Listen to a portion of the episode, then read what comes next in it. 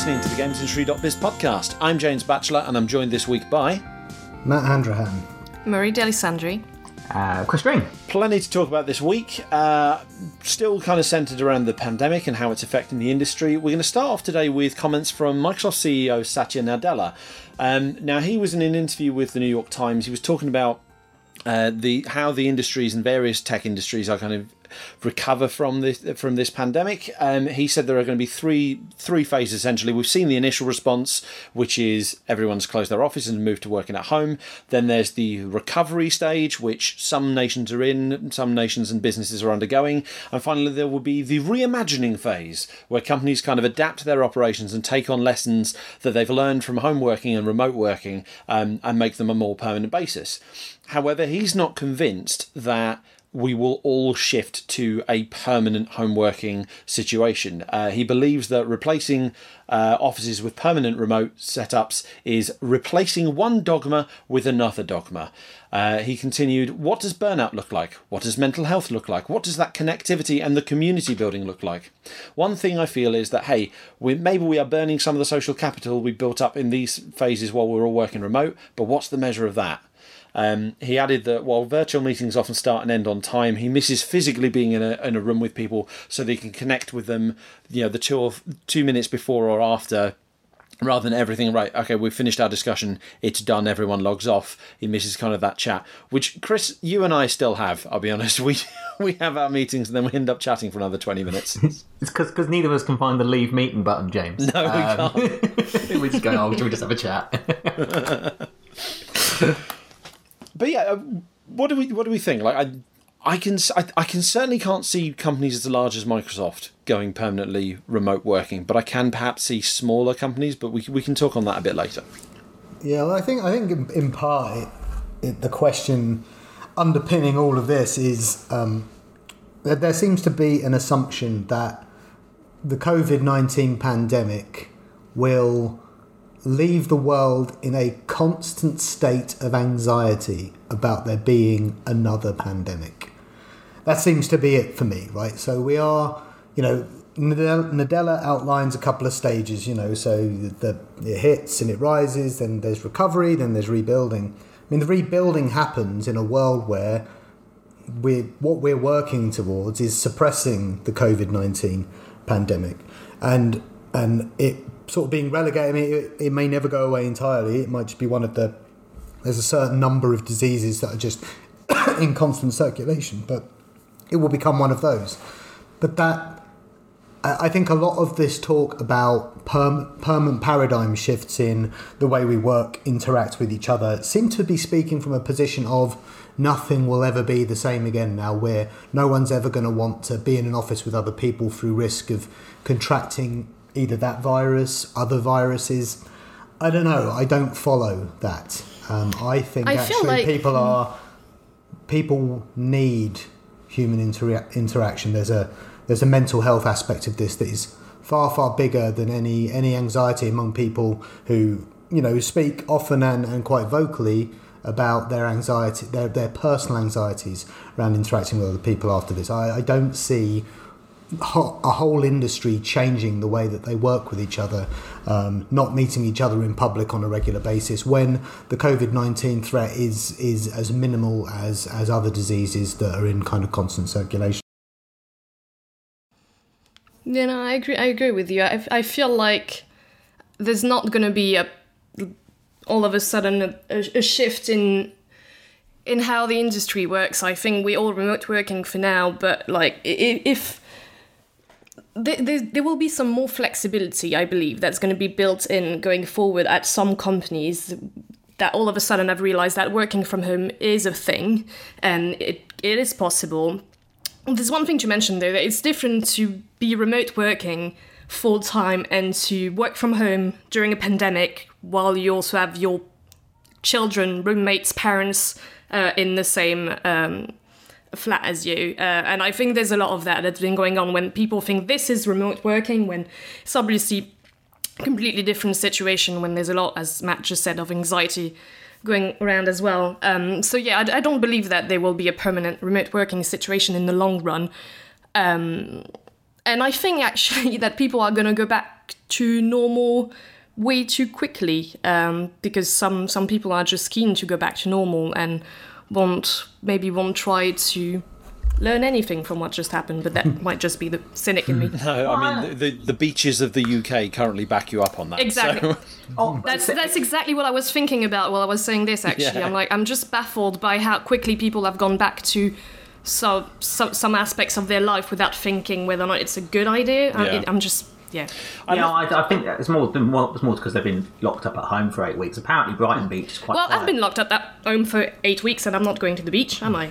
Yeah, but, uh, but no, isn't a beach but, but you're, you're not representative of the entire population. The um, the there is. I mean, No, what, I what, what I mean is, is why it's you know it's middle of it's the middle of the week. It's unusual to have a beach packed in the middle of the week um, during a school term. but you know, it's, but obviously, it's I'm just talking about the situation.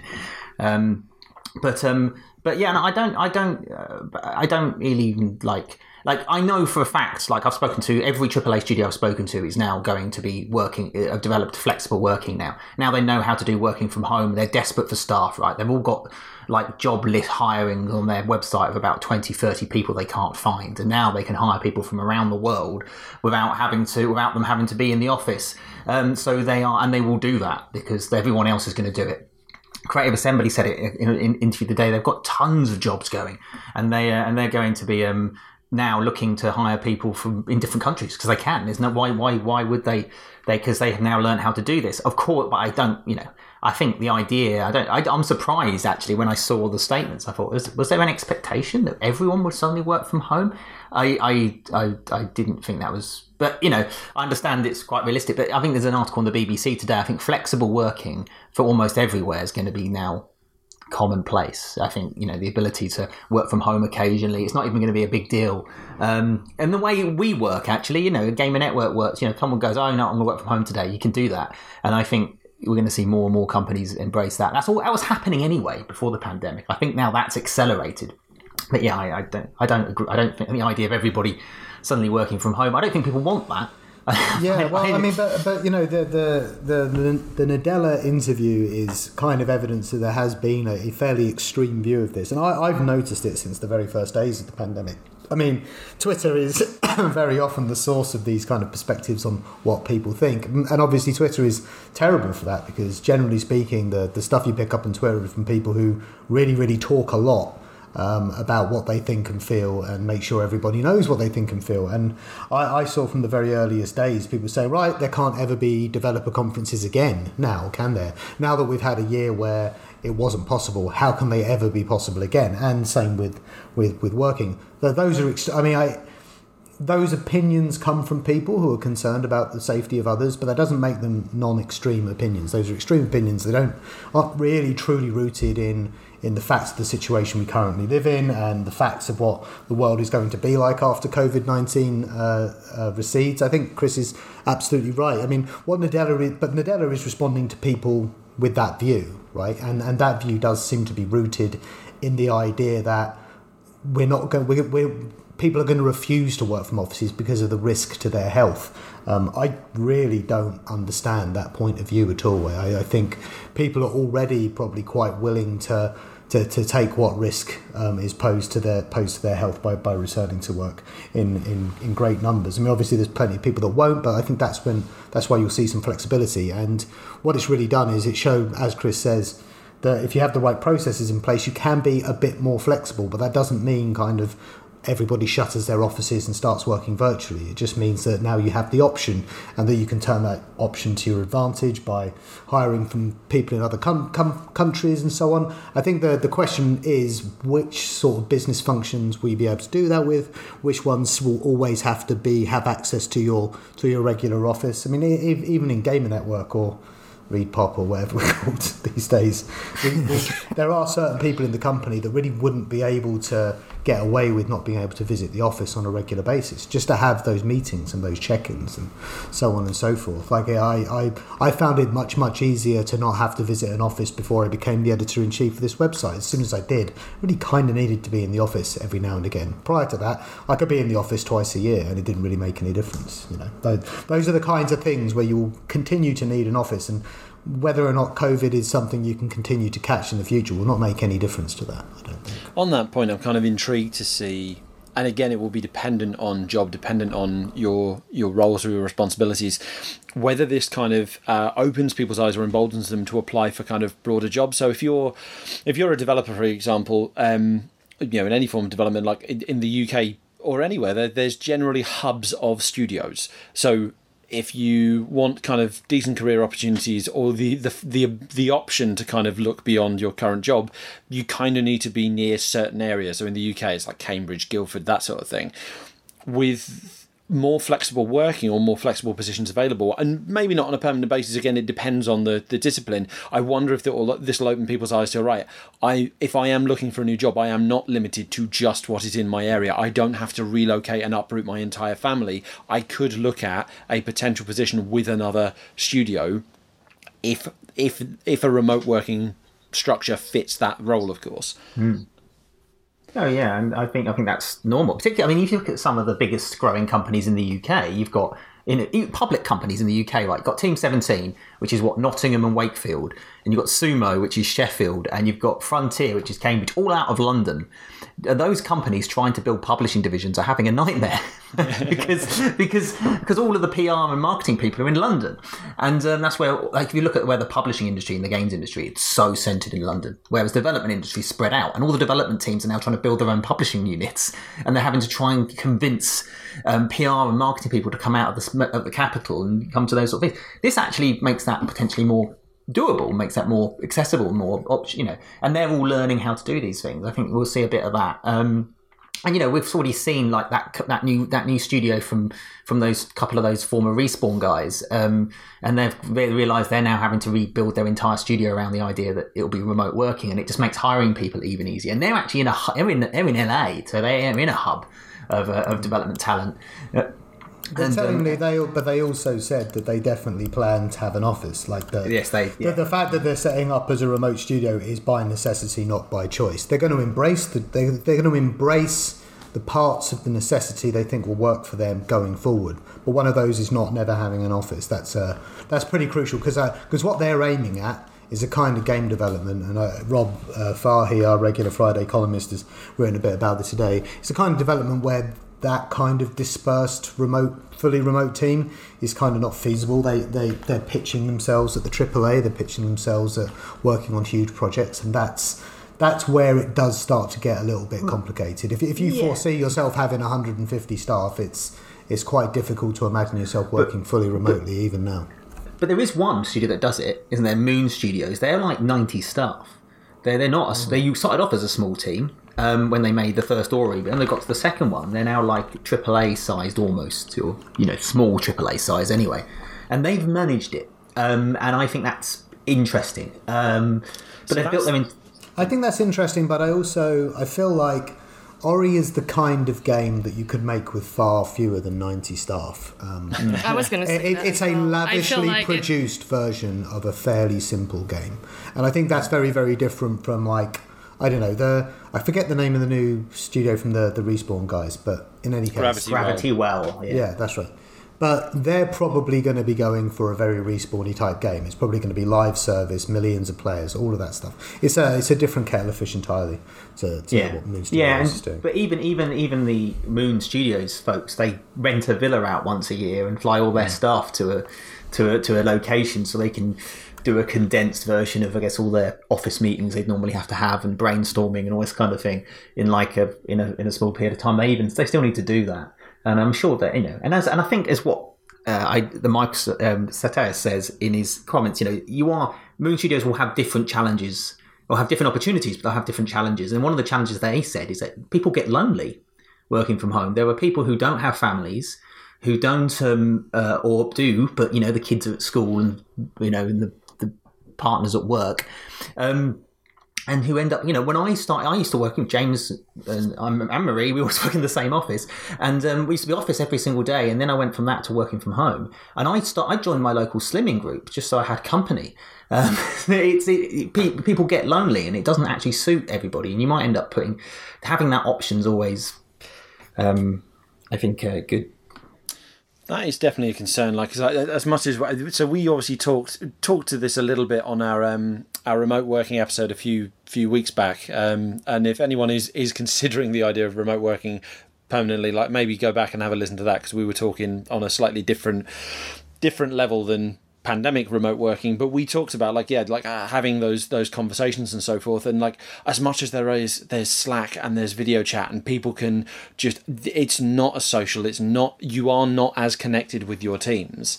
So you do have to have a certain mentality a certain readiness to kind of work on your own in isolation to be able to do remote work is one of one of the countries that's really coming out of lockdown in Europe, at least, is Germany, and one of the one of the, the key reasons for that, Angela Merkel stated, was mental health. That yeah. it, it is not okay for people to be locked up inside for this long. It's not okay with everybody. People have different circumstances. Some are surrounded by family. Some, you know, I, you know, I, li- I lived in Germany for a little while, and and particularly where where Merkel is based in Berlin, like most people live in like one bedroom flats. Like this is these are not that very few people have gardens. You know what I mean? Like it, it's just those environments aren't going to be good for everybody, and it's why I really I'm a little bit concerned when I see um, people sort of banging the drum for for kind of like leaving office like office spaces behind entirely because it's too much of a risk and all of this. It it, it just strikes me as a bit self important, and even though it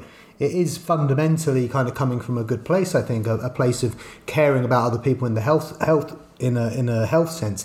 It does forget the fact that people need to interact with each other and some people would really really struggle and and you'd hate to see narratives pushing businesses into that kind of uh, into those kinds of directions just because people can can make themselves heard to, to that degree. Well to, to a degree that the CEO of Microsoft is addressing that idea in, a, in an interview with the New York Times.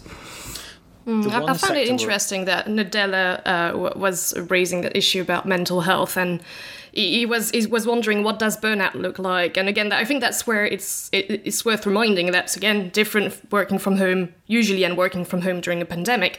But I, I do believe that that that aspect, like what does burnout look like, if if it can be managed if management at your company takes it seriously in the first place, those issues would have existed, I think, at companies even outside of the current situation. I think the bigger issue here is to make sure that managers know how to approach these issues, mental health, burnout, in the first place outside of a remote working setup. Um, yeah. Anyway, I was just uh, that that made me think about that when I read that statement. But earlier, I think I think uh, that about... um, Nadella is kind of saying that though, right? It's like how do you rec- we know how to recognize burnout in an office. How do you recognize it when you can't see the person face to face how do you recognize it when your interaction with them is over a zoom call? Like it's mm. it's a different set of skills to look after your team properly. And i actually think it raises a question of can you responsibly run a studio from the the human side of a certain size remotely? Because uh, you know it people who are struggling emotionally or, or psychologically aren't necessarily going to want to be upfront about the way they're feeling. A lot of that stuff is evident if you can see them, body language, stuff like that. That that's a lot of how you can pick this stuff up. When that's off the table, how do you no- notice that someone is having a problem if they don't just come out and say it? And that that's the kind of thing where if you have a large enough organisation, people could very easily slip through the cracks. I think it's a, it's a very real risk of being too, um, as as Nadella said, dogmatic about no longer working from offices. You're, you're, you're not really thinking about the nuance of the situation. Yeah, and you're kind of leaving staff to look after themselves a little bit, which I know is, you know, you think, well, that's fine, but eh, they have a habit of not. Um, and uh, I've, and it's it's something particularly for a big company or a big studio with offices around the world where staff could, if they wanted to, work 24 hours. And um, and what that might result in, people work differently. There's a member of our team, I won't, I won't name them, who um, uh, seems to be working constantly, but actually disappears for several hours in the middle of the day and basically takes constant breaks, regular breaks. And that's how they like to work. They, they, they find it a lot easier. They don't, you know, the idea of doing eight straight hours or whatever, how many hours, uh, and then, then cutting and stopping and then, um, and then doing it again the next day. They don't like doing that. And that's fine. You know, in pre, you know, we're quite a flexible place of working. That's fine. But it's, it's, the problem is, is someone someone does who see you know that becomes like a, and, and when, as managers you end up having to suddenly work on everyone else's different ways they like to work and it, it is it's complicated and, and difficult and um, requires an entirely different way of thinking Nadella's not the only one who is obviously quite skeptical skeptical about this. Uh, Take Two boss Strauss Zelnick spoke to us around their latest financials, um, and he touched on this as well. They were talking about um, how, despite the delay to Kerbal Space Program Two, uh, the company hadn't missed a beat uh, in terms of production across uh, both that game and you know across the the whole of 2K's company. Uh, sorry, Take Two's company. Um, but he he suggested, yeah, stay at home orders don't generally benefit general well-being. He said, It's hard. I find work harder when I'm at home. You have fewer breaks, you're sitting in the same place, you don't have people around you, and Zoom calls can be draining in the extreme. Uh, our colleagues are performing incredibly well, so clearly it's working, but I think all of us are looking forward to the time when we can appropriately and safely t- return to the office. Um, I think that last point is particularly important like kind of the the the safe return to the office like we've had briefings on how on the extent to which um, company, you know, our, our, company is, is preparing that office for people to gradually go back. Um, but yeah, I, it, again, it kind of echoes Nadella's point of like you you cannot run large con- uh, companies responsibly and in a way that looks after your staff if everyone is working at home.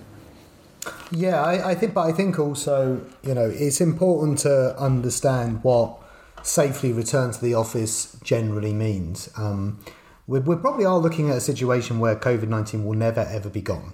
So that's not what we're trying to do here. What what really it's all about is preventing health services from being overwhelmed by new cases. Um, the reality is we're going to be returning to work, returning to offices, shops will be opening, restaurants will be opening while there are still new cases of COVID every day. That's not that's not what people are trying to avoid here. They're trying to get past the peak so people can go back go back to work while it's still there is still a risk, but with appropriate measures in place to mitigate and, and minimise that risk. Um, the, the, the, the return to work, the safe return to, to office spaces, is going to happen before certain people feel that it truly is safe. I think the question is whether or not that, that definition of safe, the people that, that will never feel will never feel comfortable going back to that kind of environment while COVID nineteen is out there. I'm I'm not sure that's ever going to arrive. You know, the the a lot of epidemiologists really think this is just going to become this will be a constant threat. There'll be it will be out there. You'll be able to catch it at, at any point, but we'll just have more knowledge of it. We'll have drugs to fight against it, and so on and so forth. But we're going to be asked to go back to work, to go back to these spaces long before we have a have a vaccine. It sounds like, but but that's really not what we're kind of working towards. It's um it's an unusual situation, but I think a lot of people are going to be asked to do things they're not fully fully comfortable with. Like Zelnick says, he's eager to get back to work. Not everybody is. Um, get back to work in the office. I mean, not not everybody is, and and people have different perspectives on what that kind of risk represents or how large that risk is. It's not not a black and white uh, situation. I'm finding it interesting because there's also the whether or not you want to go back to the office, but there's also events that are probably going to happen again at some point. We touched upon it earlier as well, and I don't think events are going to go anywhere. But I'm, I've been seeing this week a few indie publishers on Twitter saying that regardless of events coming going back coming back, they will still not attend physical events again because if anything the current pandemic has confirmed that maybe events were not necessarily worth it for them uh, in terms of how much it cost and the stress of it uh, compared to what they um, take out of it.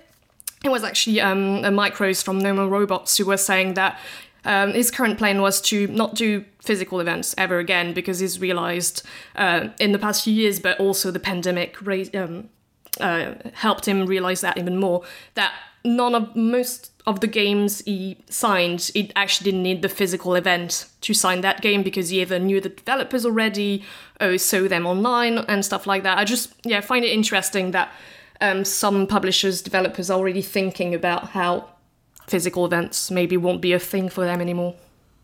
Yeah, I think it probably is some somewhat easier decision to make for a company like No More Robots, which has a staff of a few people and handles very small games.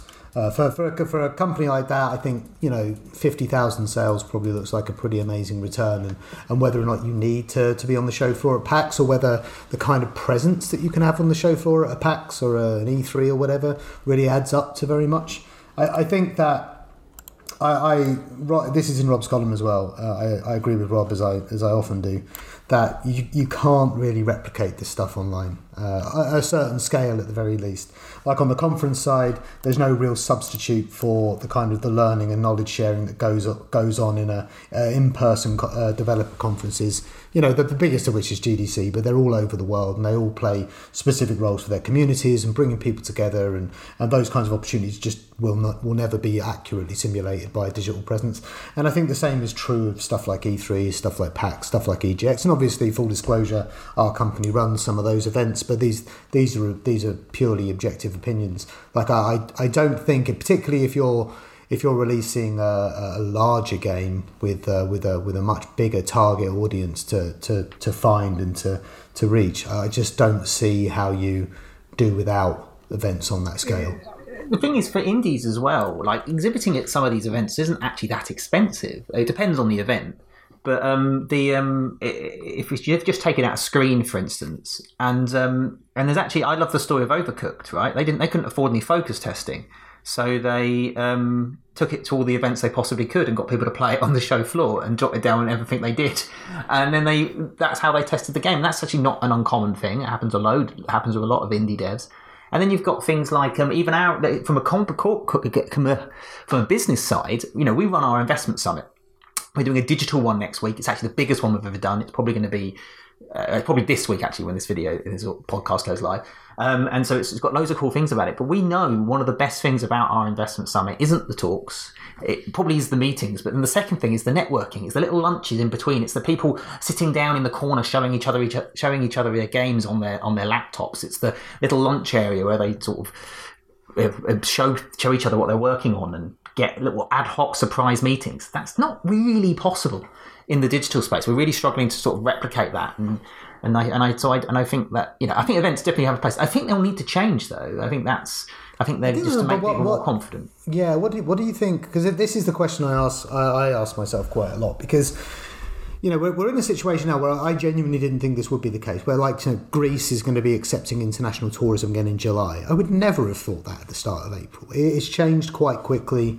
Certain countries are, are, are very close to having dozens of cases a day that, that were having hundreds not four or five weeks ago.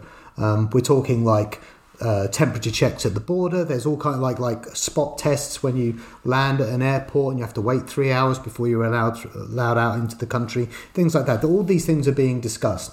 Um, and obviously, the impetus behind all of this is that, that life continues as normal. But these are the and these are the checks. It's not it's not that you're forever never going to be able to sit more than two meters away from someone in a restaurant.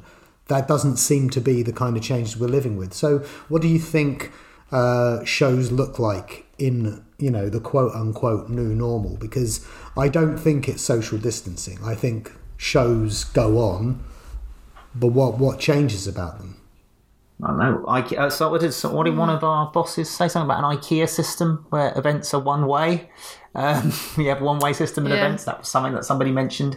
Um, uh, perhaps you know i mean the thing is I, we obviously involve EGX they can have quite a lot of space between all their stands but then i go to some i go to some other events and you can't even move. I, I don't it's this it's i mean it, but then you're right though. This thing changes so quickly like you know we could in a couple of weeks time everything could have spiked again and suddenly we're all back locked or down. Or you know turns out that vaccine that oxford people are producing a million of even before they've finished testing it um, is like, oh, actually, we might have that by October. Suddenly, it's like, well, I, I these things move so quickly, but um, I don't really know. I think with events, I think you almost have to feel it, right? You have to see what you know. Are consumers going to be ner- or consumers or business people? Are going to are we going to see a, a massive reduction in attendance? Are people desperate to get back? I don't.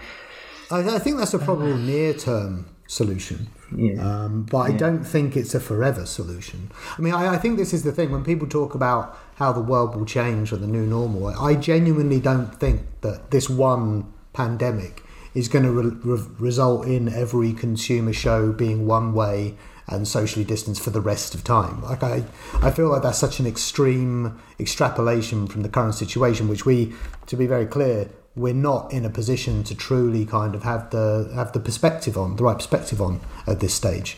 Like the, the everything in the country was shut down uh, four weeks ago, and we're only now starting to see things opening up again. Like the the whole thing could look very very different in two months' time, as it, as it is in countries all over all over Europe. Like it, it's slow and steady, and that must be done. And I, and I think it's it's unrealistic to expect even a one thousand person developer conference to happen until the end of this year. But I actually do believe you're going to see smaller regional developer conferences taking place in 2020.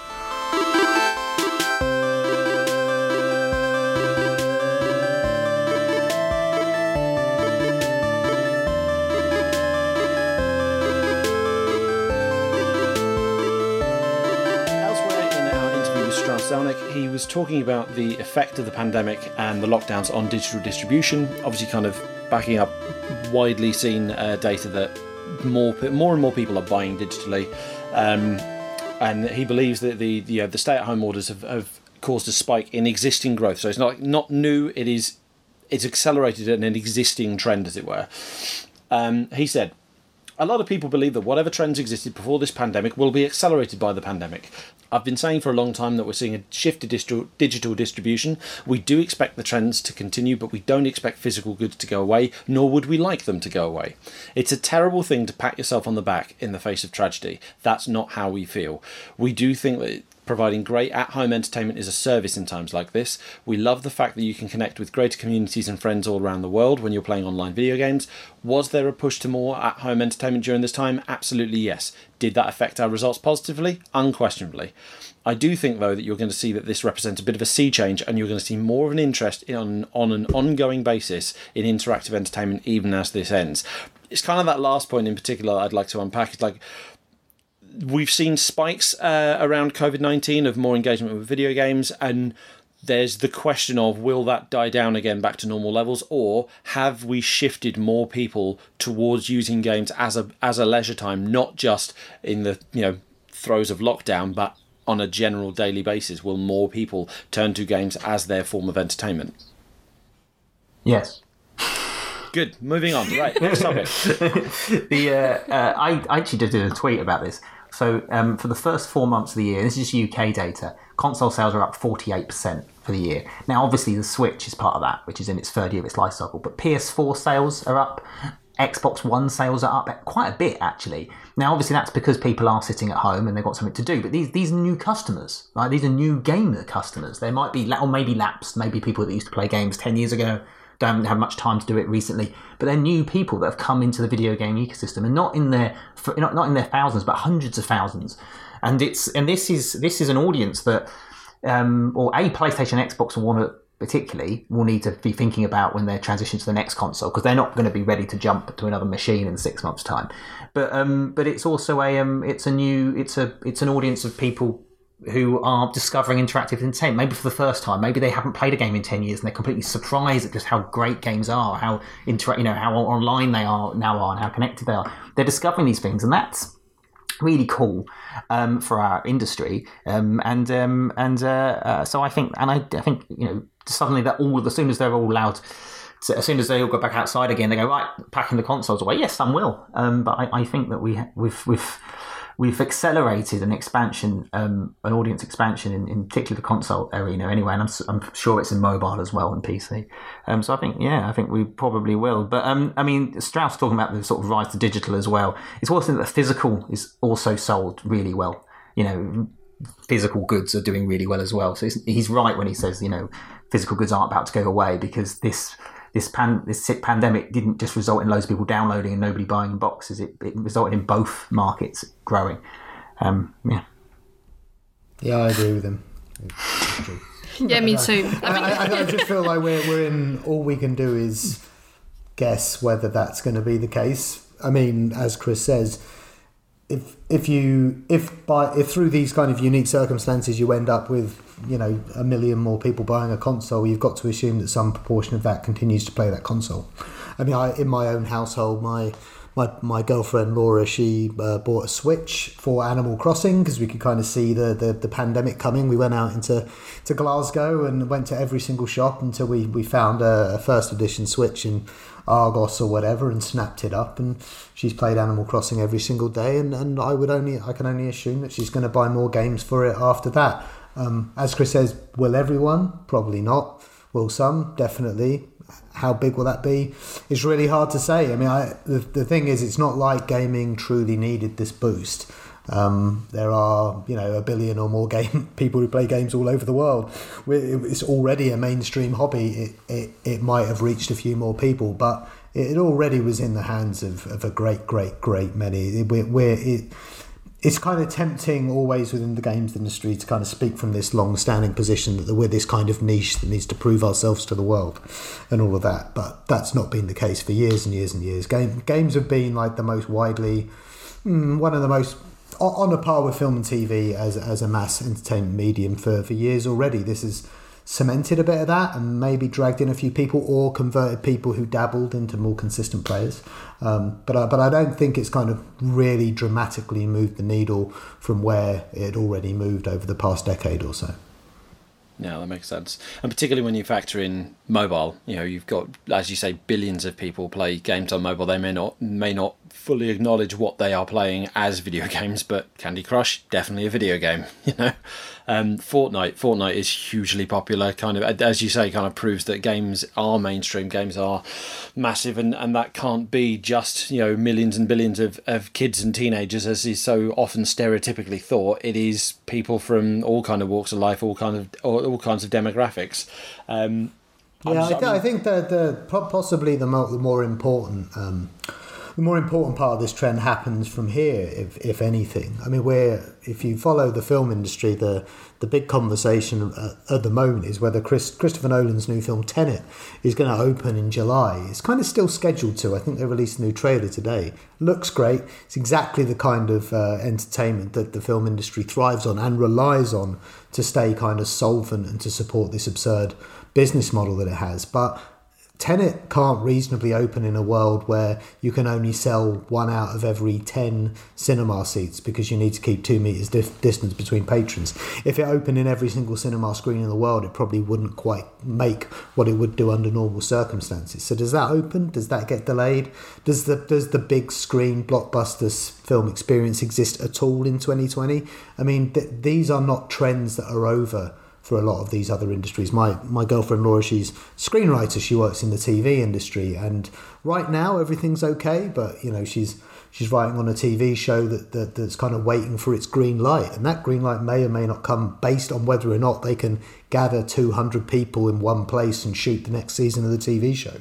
That's um these are these are problems that are far far far from over for, for those for what we would consider to be kind of competing industries for people's time.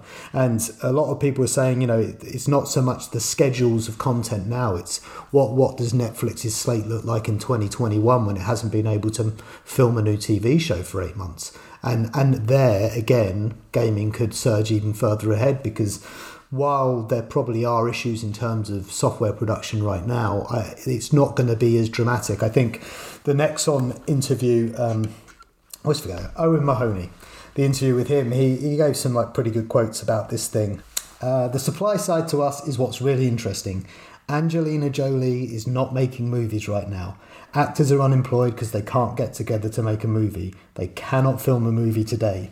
You can't to get, get together and have a sports game. It requires human interaction. But as we speak, we've got thousands of developers and live game operators who are making content in their pajamas from home, if their cat or their baby or whoever is there with them. Um, so, yeah, there's a little bit of negative for us, but a, but a lot of positive. And he later says, the party is clearly in the video game industry right now, which is a level of kind of um, wallowing in success that is rare at the moment from video game companies. but but yes, the party is in the video game industry. That's a direct quote from Nexon. But that kind of paints a picture, right? That that even if we're able to go out and sit in a beer garden in two months' time, that doesn't mean that anyone's making content in whole other entertainment industries. But video games will continue, and that is that is to very much to its benefit. And that again kind of speaks to the whole remote working conversation we've already had. The fact that our industry can continue, ad content can continue to be produced no matter how far apart the teams are. Mm. Some some seem to be better at it than others. Like I think Nintendo's warning like you know, I, I know a few companies that have worked have gone from work from home and they've got challenges and things are being delayed slightly. But you know, they they but also seeing productivity in areas they hadn't seen productivity before. I know, um, example, um, somebody that I'm close to is, is at the moment um, trying to get rid of bugs and do fixes, and in the office he's doing double the amount of fixes at home because just there's no distractions. But I also know, for instance, the Minecraft Dungeons team really struggled to do lo- local co-op testing. So there's, there are obviously pros and cons, um, and some companies are, are, are, are, doing better than others. Um, I can't remember what my point was, but I ultimately agree. I think we're going to see um, there's a lot of games being made right now, and um, and they you know they might be a little bit late, but they're they're they're going to be coming out just as perhaps the TV and film industries. I mean, unless things start up soon for them, um, the TV and film industries might be lacking in some some big content. Although, of course, in film, in particular cinema, there are a lot of films that were supposed to be coming out this month, supposed to have come out last month. James Bond, for instance, there's the Chris Nolan movie. But if they do get pushed back, suddenly, you know, they're potentially streaming options and stuff like that. So um, they do have content.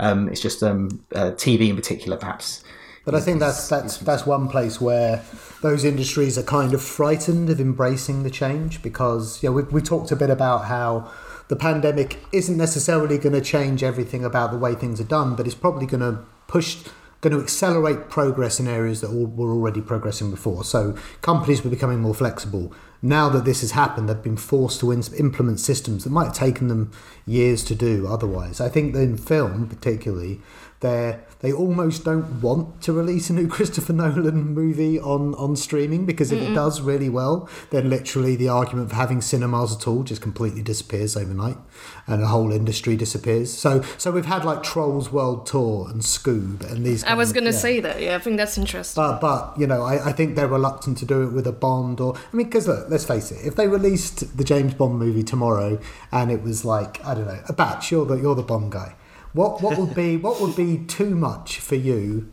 as a price to sit down and watch Bond on your big TV tomorrow with your family? What what price would you pay? What would be too much? I would probably pay like ten, maybe fifteen. I think if it went beyond twenty, I'd I'd stop. Um, but equally, even like, if it was never coming out of the cinema, you would just wait. Oh no! If I if it. Uh, yeah, because no, this is yeah. the question. This is the question. This is the question that the film industry has to deal with, and it's and it's one that the games industry just doesn't have to deal with. This is already how they distribute their content. You know, so we're, we're kind of like perfectly positioned to take advantage of uh, of the situation in in terms of reaching people because it's already how we reach people. Mm, yeah. Well, it's interesting because um, obviously, uh, for me, I really wanted to see that new Pixar movie when the, the names escaped me came out like on came out two weeks before the lockdown. Never got around to seeing it.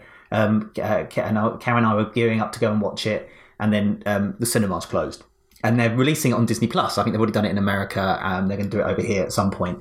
Um, and uh, uh, great, I'll watch it on that instead. But yeah, I, I think I. Oh, you know, I don't know. I don't know. I, I don't you know, as I'm a cinema goer, I love it. I, would be really, dis- I don't really want to watch James Bond. The fir- first time I watch a new James Bond film, I don't want to watch it on my screen. I want to watch it in um, um, in the cinema with a bag of popcorn that cost me hundred quid. Um, but um, but um, yeah, I. But you're right. Well, well, you know, there's a lot of money to lose, isn't it? Because of course, when you make when these things are budgeted, when these things are created, they're banking on the box office money, and then they're banking on the DVD money, and then the TV deal comes after that. That's how they budget for these things, and suddenly you're having to reverse the model. Um, you know, is are they? Yeah, that's where the problem lies. But if you know, if you're Netflix and you need content um, at the end of the year because you can't put out Stranger Things or something, then maybe you or you stump up the money to um, offset that um, you know, the offset the loss that Warner Brothers might have uh, might suffer um, as a result of not having the Christopher Nolan movie on um, on a, on a, at the cinema. Well, speaking of interesting business models offering plenty of content, how's that? I was about to say there, there's a segue right here, Batch. But PlayStation Now has more than 2.2 million subscribers, uh, roughly six years after it first launched. Um, it's actually a hell of a, uh, an uptick from last year. So by the end of April 2020, 2.2 million users, or more than 2.2 million users. End of March 2019, so just over a year ago, 1 million users. So it's had a big year. I'm trying to think when when was that big big marketing push they did? That was, was that October. last that was October, right? So that's obviously kind of done its trick. But the takeaway that a lot of people have perhaps rightly taken from this is that 2.2 million, while impressive, is still five times less than the 10 million Xbox Game Pass subscribers uh, that Microsoft has managed in what a couple of years, Yeah, three years. three years. Um, I PlayStation's obviously fantastic brand and is market leader in terms of the the home console space in terms of the the traditional kind of um, selling games individually. Xbox is steaming ahead in the subscription space, and I'm trying to work out why. I mean, obviously, PlayStation now would probably soar if it had like all of the, uh, you know, if, if Last of Us Two was going to be day and date on PlayStation Now, maybe maybe that would entice a few more people. Um, I have to confess, I don't actually know what sort of games are on PlayStation Now. Are they are all the first party ones on there? Well, no, no. Not all of them, no. No. I mean, I I think it just just this month got Spider Man, which is uh, what eight Yeah, to exactly. eighteen months old at this point. So all, all Sony first party stuff does eventually reach there. I think. I, I actually I, I swapped my PlayStation for an Xbox a while back because I'd had a PlayStation for the entire generation so far, and I wanted to catch up on the stuff I'd been missing. So I'm actually not that up to date on what PlayStation now looks like as a games catalog. I I feel like it's a fair comparison because fundamentally they're both subscription based monthly fee services. One has 10 million, the other has 2.2. There are obviously differences, but those differences don't make that an unfair comparison. Those differences are the reasons why there's a big gap between the two. So let's just say that uh, up front because um, I'm pre- pretty sure that, that that would be kind of Sony's defense on that one. But I think it's also worth pointing out that PlayStation Now didn't even have the option to download a game and play it locally until September 2018. So realistically, it's not been competing quite on the again, and the, but this doesn't mean that we shouldn't compare the two because these are strategic choices made by Sony and Microsoft respectively, and one or the other can be a better choice or a more effective choice in this space.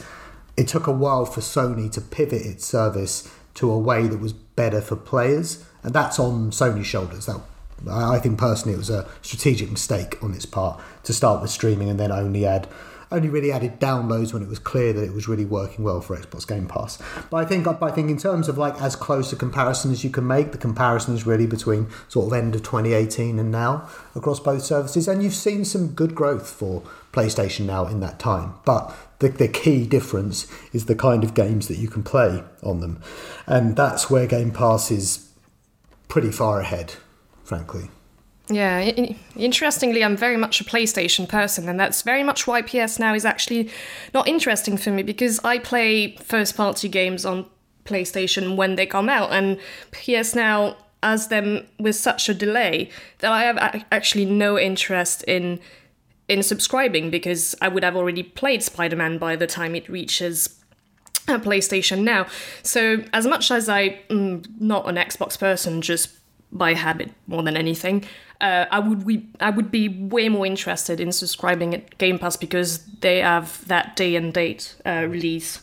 Day and date is that the expression? yeah, Yeah. yeah, yeah, that's the one. Yes, sorry, I thought I was getting it wrong for some reason. And because they have that release on on the day, uh, it makes it much more interesting to me uh, that than PS Now. But that's just my personal opinion. No, well, it's it's, but it's ob- I mean, it's that's it, right? The reason why um, Xbox Game Pass is doing so much better is Microsoft went for it, and PlayStation are cautious around it. And the thing is, you can understand why. Um, Xbox. This is always I always find this sort of trans console transitions quite interesting because um, this is where there's one company that doesn't really have that much to lose, and that's Xbox, so they can take all the risks they want. And there's one company that has it all to lose, and they're naturally more cautious, and they want to protect themselves.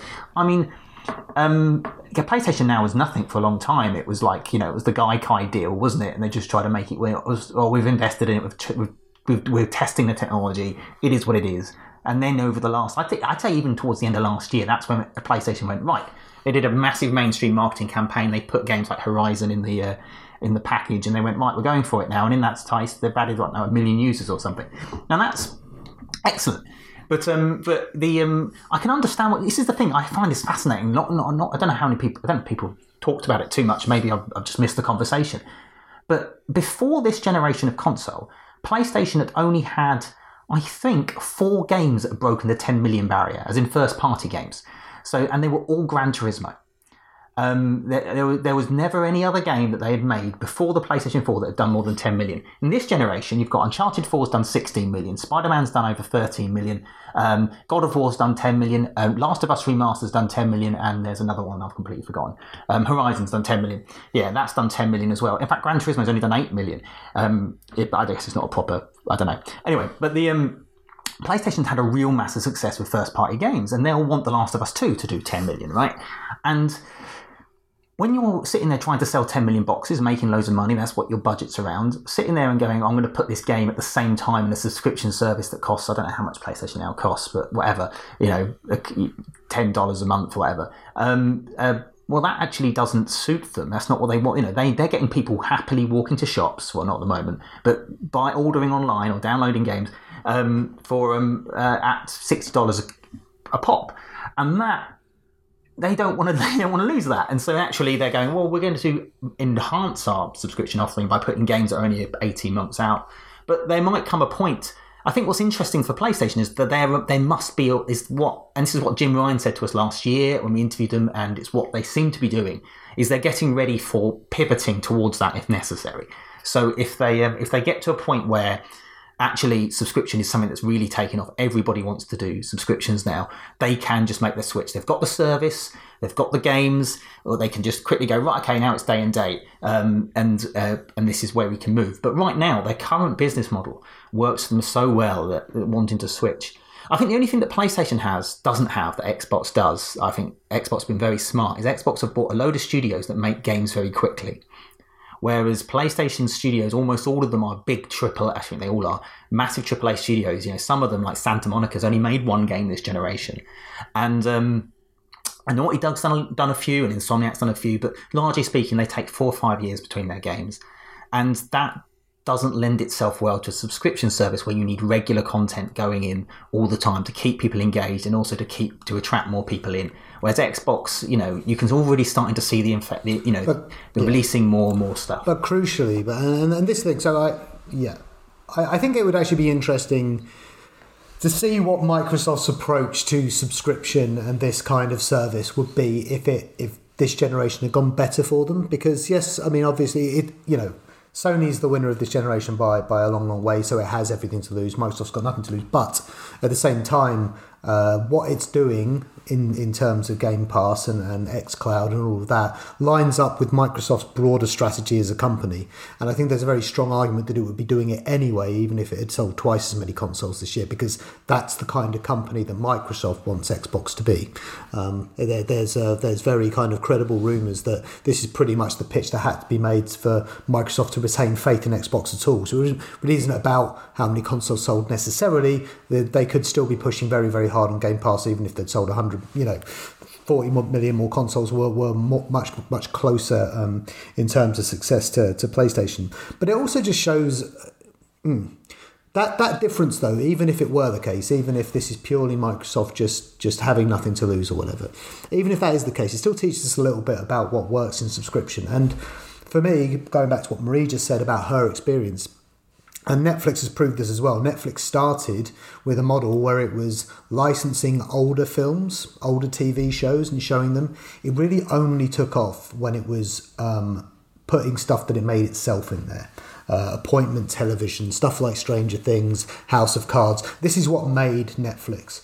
And I think that, that we're kind of seeing that as being a big deal in games as well. That PlayStation now is never going to be that big a deal potentially, and this is just you know this is this is a strategic kind of guess on my part. Unless it's willing to put its first party stuff in there, pretty damn close to launch date. That that is a very, I get the reasons why they're not doing it, but that is a huge limiting factor in how popular that service can ever be, because that seems to be pretty important to every other subscription service out there for for every kind of content. Um, Spotify Spotify gets gets huge upticks in listeners and signups when it when it's kind of launching new albums on the day they come out from major artists. Microsoft is seeing the same. Netflix is the same. Amazon Prime is the same. Creating content specifically for these services is what makes these services work. Sony's not willing to embrace that. I get why. I think there there must surely come a point where if this is ever going to be important to them, they have to bite the bullet on that one. And I, and I wonder how hard that transition is going to be for them. Well, I will point out as well, though, that Xbox Game Pass has 10 million people in it, right? Mm-hmm. And it costs ten dollars a month, um, and that's 100 million a month. That's you know, it's, and it's yeah. and it's not it's not completely. You know, there's all these one dollar deals and three it's months. It's a billion dollar ish business a year, basically. Yeah. Potentially. Yeah. And you know, Last of Us Two does 60 dollars. Let's say that does what it what it might do. We say 10 million. That's the last one did, um, and that's 60. Um, that's 600 million. Now you know you, you then throw in Dreams and, and Ghost of Tsushima, and you think actually PlayStation's probably making roughly the same revenue from its first party games, and they're not having to sign deals with indies and giving you know chucking stuff money at them in order to get their games into the system as well. So it's, it's there is a but there is a point. I think PlayStation. I mean, from, as I say, this was the conversation I had last year with, with PlayStation. Is that they are aware that it might happen. And when I said to, I said, when are you going to do day and date?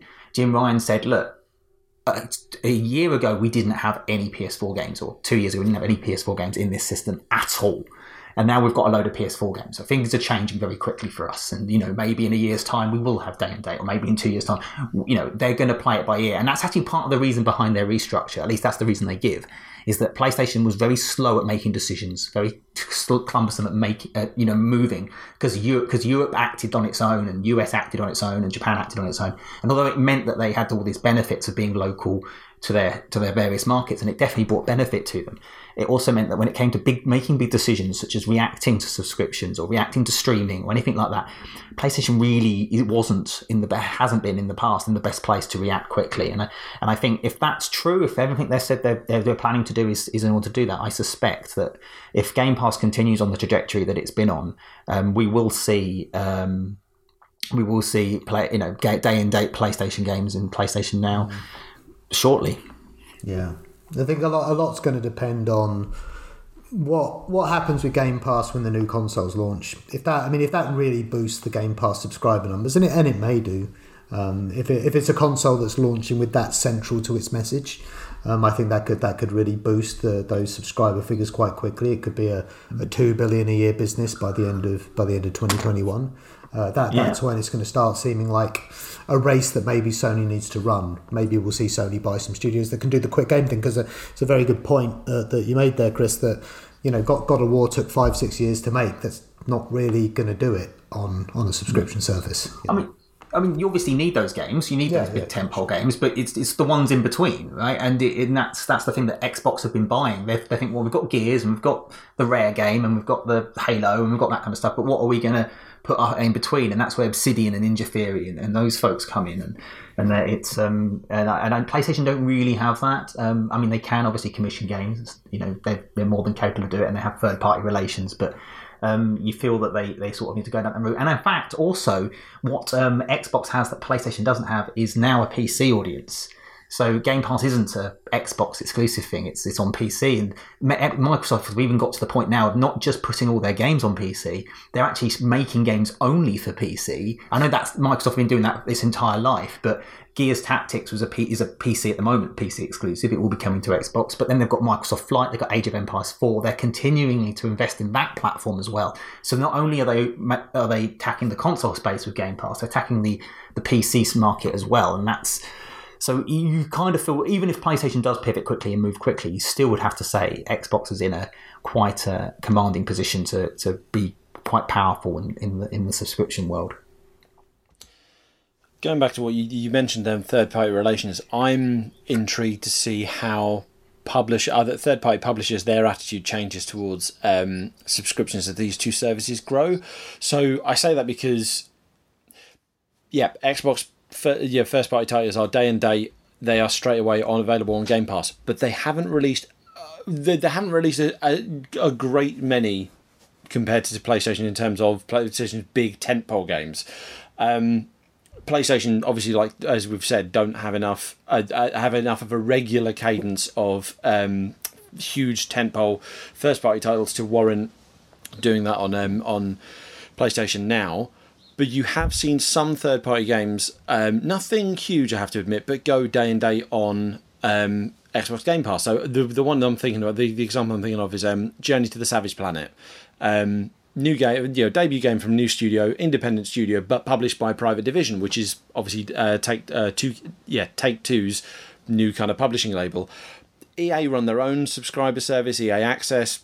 Ubisoft has UPlay Plus, albeit only on you know, both of those are well, UPlay is only on PC. I'm just in, interested to see if, if we'll see more third parties willing to put their titles day and day on either PlayStation Now or Xbox Game Pass, and the effect that that would have on growing those services.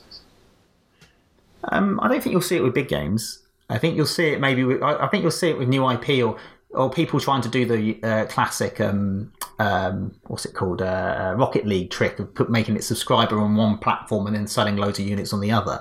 Um, but um, I just don't think it makes. I don't think it makes commercial sense. Um, but then you don't get that with Netflix, right? The BBC don't put all their stuff out on Netflix first. They put it on the BBC first, and then they sell it to Netflix two, three years down the line.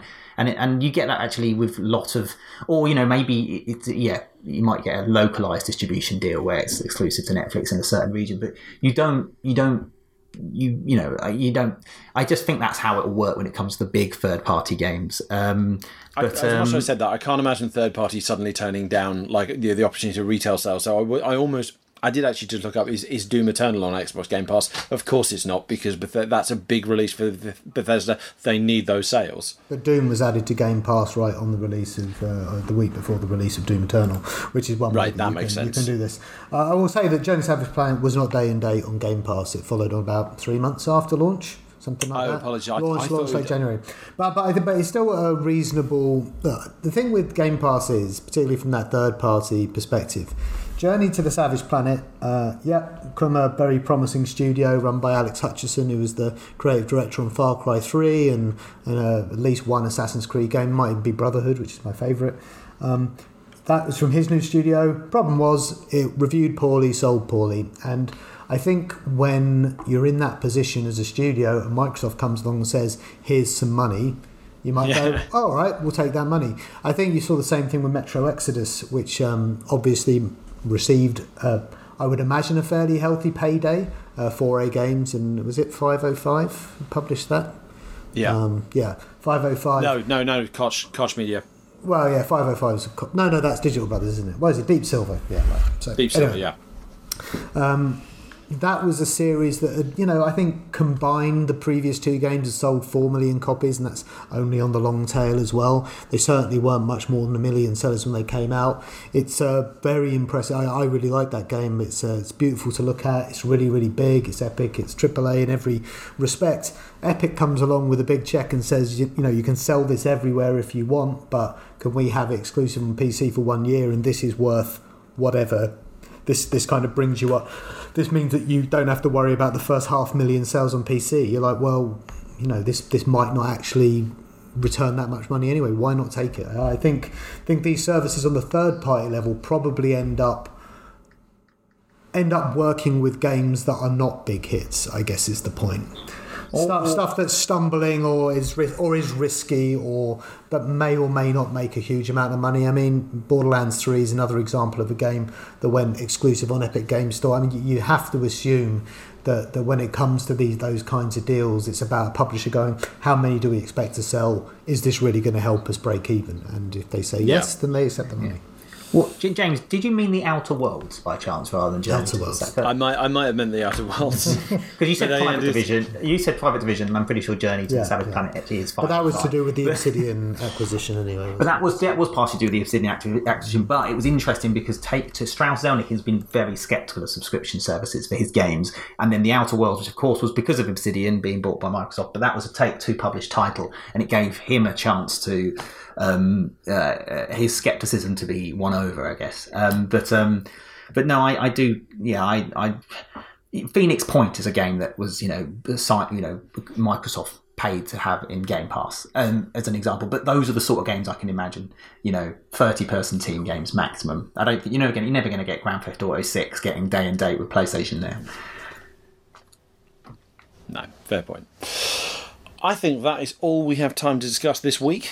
We're going to be back on Monday with your usual show uh, discussing news, and we are still quietly working on those secret projects uh, where we'll be adding more value to this. Uh, oh, God, adding more value. That's a horrible marketing term. I'm not going to say that. That's awful. I'm going to leave that in just to kind of. Well, just, for, all- just for, all we know, will, will be subtracting value for some listeners. You know, some We may well be subtracting May not value. like the new shows, so you know.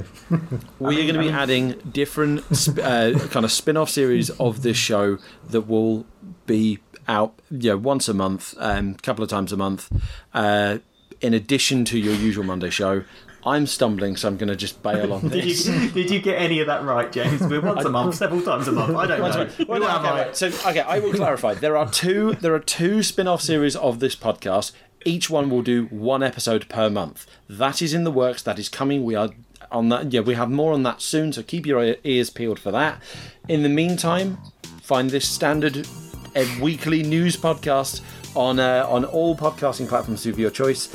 Go to our website. You can get your daily dose of news, insight, and analysis into the world behind video games at gamesindustry.biz. I'm going to bail before I fail this anymore.